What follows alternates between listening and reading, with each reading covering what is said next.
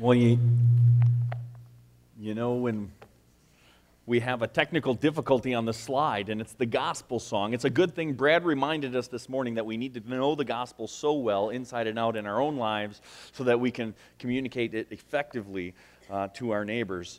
Because uh, sometimes those glitches will happen. And sometimes when you want to go and share with a neighbor, uh, you're not going to have your Bible handy, handy, and you're not going to have those things. And actually, songs like that uh, are a great opportunity for us to rehearse the gospel in our lives and in our minds so that we can share with people about the holy God who, in love, came to take uh, our blame so that in him we might live again. Uh, so, so perhaps that was just a great little test for us and a great reminder uh, that we need to know the gospel. Uh, we need to know the gospel well. So I figured last week, since I had to preach one of uh, Tim from Tim's message notes, and that went well. Tonight I'm going to do something completely different as well. Uh, and I'm going to actually trust the guys at the sound desk to advance my slides. I always feel like I have to be in control of that. Um, and I need to have that little remote in my hand um, and, and to do that. And, and really, this is my subtle way of reminding them that I, I didn't tell them ahead of time that they're advancing my slides for me, and they usually do. So that's just a neat little way that I hope that I snuck in there. Nobody even noticed, I'm sure, uh, that I did that. So our theme for this month is compelling community. Uh, and next Sunday morning, we're really going to spend some time unpacking that and trying to help us to understand what that means. Uh, but if you've even looked at our slide that Ethan designed for us, uh, hopefully you're, you're, beginning to get the idea that we need to be a community that as we, re- we reflect the love and the character and the nature of Christ, that we will be magnetic. And that our church can be the kind of community that will draw people into a relationship with Christ uh, because of who we are and how we live out our faith uh, day to day. But this evening, uh, we're going to explore how being a compelling community relates to the Lord's Supper and celebrating communion together. We're going to see the direct link between the kind of community that we are, the kind of community that God has designed us to be, and the fact that we get to celebrate the Lord's Supper together. The Lord's Supper is directly at the heart and the purpose of God's intention for the church. What we celebrate tonight in what Christ has done for us. And the reason that we remember this is because of the amazing grace that God has bestowed onto us. And so, this community theme that, that we're going to be unpacking and, and, and tying into uh, the Lord's Supper, we're going to explore that just very briefly uh, in Ephesians chapter 3. We're going to be looking at verses 8 through 10, but in, in reality, we're really going to focus on just verse 10. And in these verses, we will see God's ultimate purpose for the church. And if it's God's purpose for the church in general, then it should be our purpose for us as a church, as a local body of believers. And after we look at the purpose that God has for us, we're going to explore what that looks like in our lives and in our community together, and we're going to relate that to communion. So in Ephesians chapter 3, Paul is talking about the mystery of the gospel. He's talking about the amazing grace of God bestowed upon us. And beginning in verse 8, we read, To me, though I has been given to me, though I am the very least of all the saints, this grace was given to me to preach to the Gentiles the unsearchable riches of Christ, and to bring to light for everyone what is the plain mystery the, the plan of the mystery hidden for ages in God who created all things, so that through the church the manifold wisdom of God might now be made known to the rulers and authorities in the heavenly places. Paul tells us that God's grace was given to him to preach to the Gentiles the unsearchable riches of Christ, the unfathomable grace of Christ that we sang about this evening and to bring to light to everyone what is the plan of God. And that plan was hidden for so long, but it has been revealed in the church. And so, how has God chosen to reveal that plan is very important for us. He has chosen to reveal that plan. In verse 10, we see, so that through the church, the manifold wisdom of God might be made known to all the rulers and authorities in the heavenly places. The church is to be the vehicle, the conduit that God uses to declare his manifold wisdom, not only to all people, but it's really amazing in that, in that passage of Scripture. It says, even to the hosts of heaven. His manifold wisdom is his plan to glorify himself.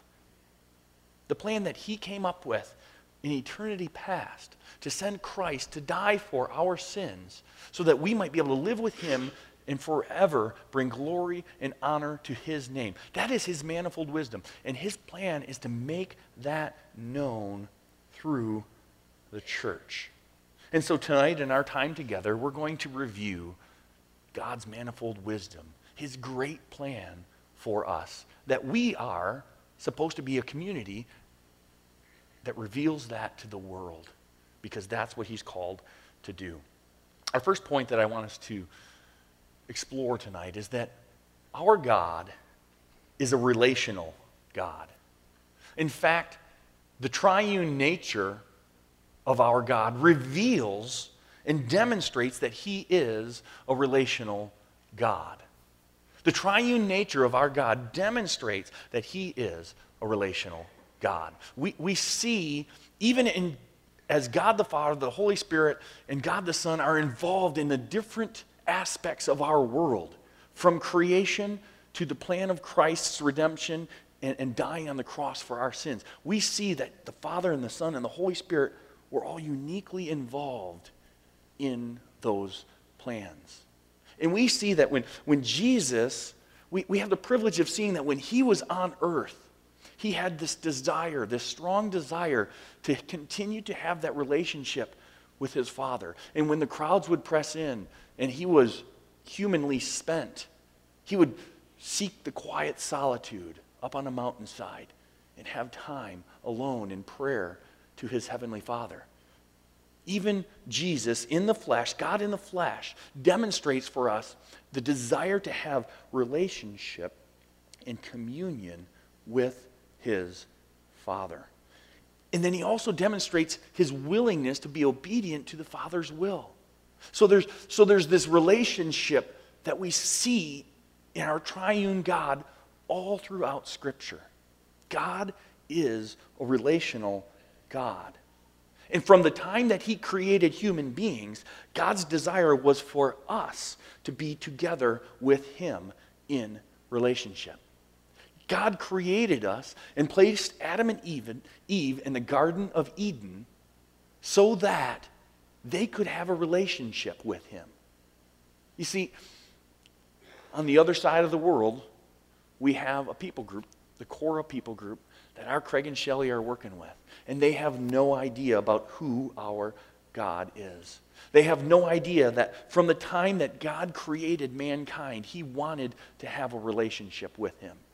They had no idea that Adam and Eve would sin and break that relationship and break that fellowship and break that communion and break that closeness that God wanted to have with them. But they've been hearing that good news, that news for the first time. And they've been seeing their lostness and they've been seeing their brokenness. And they've been seeing that, that God, because He did want that relationship with Him, that He had promised a Savior. And they knew that someday God would restore that relationship with them. You see, that's what sin does. Sin breaks fellowship, sin breaks community, sin breaks relationship. But God wants to be in relationship with us. That's why, in eternity past, He chose the plan of redemption that He would send His Son to be the perfect sacrifice for our sins. That's what happened on the cross. God worked out His perfect plan for us all throughout Scripture, we see that our God is a relational God, and He wants His people to be a relational people. When He created us, He said it's not good for man to be alone. And in fact, in Ecclesiastes 4 9 through 12, a passage of Scripture that it gets shared very frequently uh, at wedding services, it tells us that two are better than one. because they have a good reward for their toil. For if they fall, one will lift up his fellow, but woe to him who is alone when he falls and has not another to lift him up. Again, if two lie together, they keep warm, but how can one keep warm alone? And though a man might prevail against one who is alone, two will withstand him. A threefold cord is not quickly broken. And in wedding services, many times they, they point to that and say, you know, and that's why we need to keep God at the center of our marriage. And it is so true. Even in the most intimate human relationship that we can have here on earth, our relational God has created us to involve Him in that relationship. God desires to have a relationship with His children because He is a relational God. And if we have that relationship with Him and we are His children, then as God's children, we should want to be together in community. That's our second point this evening that I want us to think about. If our God is a relational God, we need to understand that as God's children, we should want to be together in community. That's at the heart and the center of what we're going to really be talking about this month. That what we do together is so different from what the world has to offer. You see, there is a relational purpose for us coming together as God's children in community. When God calls us together, it is to worship Him, but it's to come together as one body and exalt Him in a way that we could not do as an individual. God calls us to come together in a very specific and unique way that is so much greater than I could do on my own, than I could do with my family at home, than I could do while I'm working. He does call me to glorify Him in all of those things as well. But He says this coming together as a church, meeting together as the body of Christ to exalt and honor His name, there is something unique and special about that. That's where we come to use the giftedness that He's given us, whether it's serving. If your gift is serving, you should come and be part of the body and let, let, let, let yourself serve. If your gift is encouraging and building up, you need to come and be part of the body to do those things and to use those gifts. Because in that, that is where we build relationship with one another and exalt God. If your gift is giving, you should come, be part of the body, and give and give and give. Use the giftedness that, that Christ has given you. And you know, whenever we talk about community, it's really easy to default to some passages of Scripture. I will, I'll be the first one to tell you. The one that I would default to all the time is Hebrews 10 24 and 25, where it says, And let us consider how to stir up one another to love and good, good deeds, not neglecting to meet together, as is the habit of some, but encouraging one another, and all the more as you see the day drawing near. It's a very common passage of Scripture for us to talk about when we're talking about getting together as the body of Christ. And the reason it's so useful and so well used is it is a simple exhortation from God's Word that He wants us to come together as this community. He wants us to draw near as brothers and sisters in Christ to exalt and to honor Him. And so we can use a passage like Hebrews to say those things. But the reality is, is that if you look all throughout Scripture, over and over and over again, you will see passages of Scripture that demonstrate that our relational God wants us to have a relationship with one another. That He wants us to be encouraging one another, to be building one another up, to be rebuking one another all throughout the entire Bible, there's hundreds of passages that talk about our need for one another, that talk about our reason for gathering as the body of Christ, that talk about the purpose of having this Christ honoring community together. For instance, and these are not going to all be on the screen. Uh, if, if, you want a list of them, they are in the notes that you can get uh, at the back of the auditorium. If you didn't get one, you can get one on the way out. But they're not even going to be listed on the screen. Because I just want to go through these fairly quickly to just show you a snapshot that from the Old Testament, from the New Testament, from epistles, from wisdom literature, there's all sorts of scriptures that point to our reason for needing one another. Proverbs 27 17, as iron sharpens iron, so one man sharpens another. We know that, that as, as believers in Christ and as believers in the Most High God, we should be sharpening one another, challenging one another, honing one another's skills to use to, to glorify and honor the Lord. Or Philippians 2, verses 1 through 5. So if there's any encouragement in Christ, any comfort from love, any participation in the Spirit, any affection and sympathy, if, if, if you are in Christ and you have a relationship with Him, and if you get any of the blessings from your relationship with Christ, complete my joy by being of the same mind, having the same love, being in full accord and of one mind. Do nothing from rivalry and conceit, but in humility count others as more significant than yourselves. Let each of you look not only to his own interests, but also to the interests of others. Have this mind among yourselves, which is yours in Christ Jesus. If you're in Christ, the ability to do these things is yours. You have the ability to have unity. We have the ability to have like-mindedness. We have the ability to think of our other think of others more highly than ourselves, to esteem and to value them more than ourselves. We have the ability to do those things in Christ. And that's why we need to gather together in this unique community. We have passages that talk about the body in the New Testament, whether that's 1 Corinthians chapter 12, there's, there's many others, or Ephesians 4, 11, and 12, where it says, says, And he gave the apostles, the prophets, the evangelists, the shepherds, and the teachers to equip the saints for the work of the ministry, for building up of the body of Christ he gave different roles and responsibilities to his church so that we could build up the body of Christ. Over and over and over, we see these things. Galatians 6 2 bear one another's burdens and so fulfill the law of Christ. We are commanded to not live for ourselves, but to live for one another repeatedly in the scriptures. We are called to humbly give our lives in service to one another and to develop these relationships so that we can, can exhort and encourage and rebuke one another. Repeatedly, we are told that we don't gather together to meet my needs, but we gather together to meet the needs of others around us. And we must be that kind of community. We must be that kind of community because when we live the way God commands us, we will be a compelling community. When we live the way that God has commanded us, we will be a compelling community.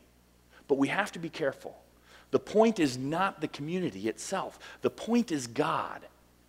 The community is merely the effect.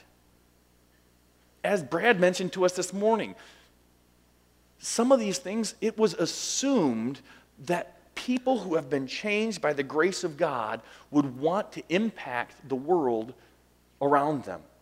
It was assumed that people who have been demonstrated the grace of God would want to tell others about it. So the point isn't gathering together and, and having times of rah rah fellowship. The point is being the kind of community where we can come together, use our gifts, serve one another, and be so unique and different that the world wants to know about that. And in fact, uh, you, you always have to be a little careful when you have a guest speaker come in for a month like this. I was actually going to preach tonight for the Lord's Supper time from Acts chapter 2. And then Brad decided that that's what I got his notes at least early in the week, so I knew that that's what he was going to share on. But it's a perfect passage for us to talk about community because that's where we began to see with the Holy Spirit indwelling the brothers and sisters in faith, that they were coming together, that they were sharing life together, and that they were having an impact on their community simply by the way that they were living their lives with one another. And that's what God continues to want for us. We, we shouldn't say that, well, that was for them, and now it's a different time. God still wants us to come together as a community in Christ and impact the world around us by living for Him. It's not going to look the same way that it did back then, but it needs to have the same purpose, the same principle. We are the church, and we must live in such a way that the world wants to know the difference in us. You see, ultimately, it's not about just the community that we create. The community that we create is a byproduct of Christ's love in us. And that is something that the world can't get from any other community that it may create. It may try to create baseball teams and soccer teams, and it may create music groups, and it may create mom groups and dad groups, and kid groups and play groups, and workout groups, and all sorts of things to try to get the kind of community that it seeks. But the real community that they're longing for can only be found in Christ. In fact, Julie and I talk frequently. There's a new fitness fad called CrossFit and maybe you've heard about it, maybe you haven't. You know, there's nothing really new under the sun sometimes. But the difference in this workout fad is that it tries to create community. And it's like coming together for mutual encouragement and, and all those different kinds of things. And it's having like huge success. There's no fancy, you know, you don't need any fancy equipment and those kinds of things. But I believe that the success that they're having is because there's men and women in this country that are longing for deep, meaningful relationships because our relational God created us to be that way. And we need to be that community for the world. We need to be that community amongst ourselves so that God is reflected to the world. Our third point this morning or this evening is that the compelling nature of community done together in our difference. I want to be very, very cautious here. It's not that we need to have unity meaning sameness. Everybody thinks unity means sameness, and sometimes, even as believers in Christ, we fall into that trap. But if we look around at one another, it's easy to see that we're not all the same. If you look around this room on a Sunday morning, we are not all the same. We have some young, we have some old. We have some educated, we have some like me that seem not so educated. We have people that work in white collar jobs, people that work in blue collar jobs. And the reality is is that as the body of Christ, that is a beautiful, beautiful thing. In fact, God is most glorified by a diversity among the believers when we celebrate the Lord's Supper, when we come together, it's not simply because you all love each other so much.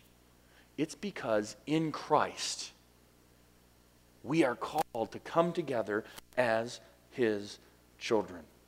That's the beauty of the Lord's Supper. It brings together sinners who were separated from God as individuals but have been called into a loving relationship with their Heavenly Father. And that relationship with God has become more important than anything else in this world. And so we come together, we bring the diversity of who we are together, and we worship our Savior. Jesus' community should represent the diversity of his people. Think about the early church. Think about the disciples that Jesus chose fishermen, tax collectors. We have Simon the Zealot. These are not people that would generally be drawn together and hang out with one another. And then, just for good measure, so God could make sure that we really understand that He wants a diversity of people, He saves a Pharisee who was running around killing their believers of the early church and says, Hey, yeah, you too, you're going to be one of the leaders in the church. God is glorified by bringing a diversity of people together. And God used that group of people to start his church. What can he use this group of people to do? We don't have unity, love, and fellowship because everything and everyone here is the same. We have unity and fellowship because we have Christ. and that is enough. That's what Ephesians 3:10 means. That in Christ we as the church can make known the manifold wisdom of our God. We can make known his plan of redemption and that everyone in this world will rejoice. The angels and the hosts of heaven will rejoice, and they will know the wisdom of God's perfect plan to redeem a people for himself. Because Christ has brought us out of our sin and brought us together as his church. Because Christ has done that for us, that is why we gather together to celebrate the Lord's Supper. And ultimately, it looks forward to that day when we will all sit around the throne of God, worshiping and exalting Him. And in that day, our brothers and sisters from the Cora Church will be there. Men and women that we have never met. In that day, people that have been affected by the ministry of this church that we never knew about, we'll get to meet them. We'll get to praise our Heavenly Father with them. And we will get to glorify God for all eternity not because of who we are, but because God chose to use broken, sinful people to draw us together into His body, into His bride, the church, and to have us be the vehicle for which He would make His manifold w- wisdom known to the world. So when we gather together, that's the kind of community we need to be. And when we celebrate the Lord's Supper tonight, that's what we need to be challenging ourselves and thinking about as we think about the body that was broken for us to bring us back to God. We need to be challenged that, Lord, what can we do to make that plan known to the world around us so that we can feast together forever in eternity, worshiping our Lord and Savior together? At this time, we will celebrate the Lord's Supper.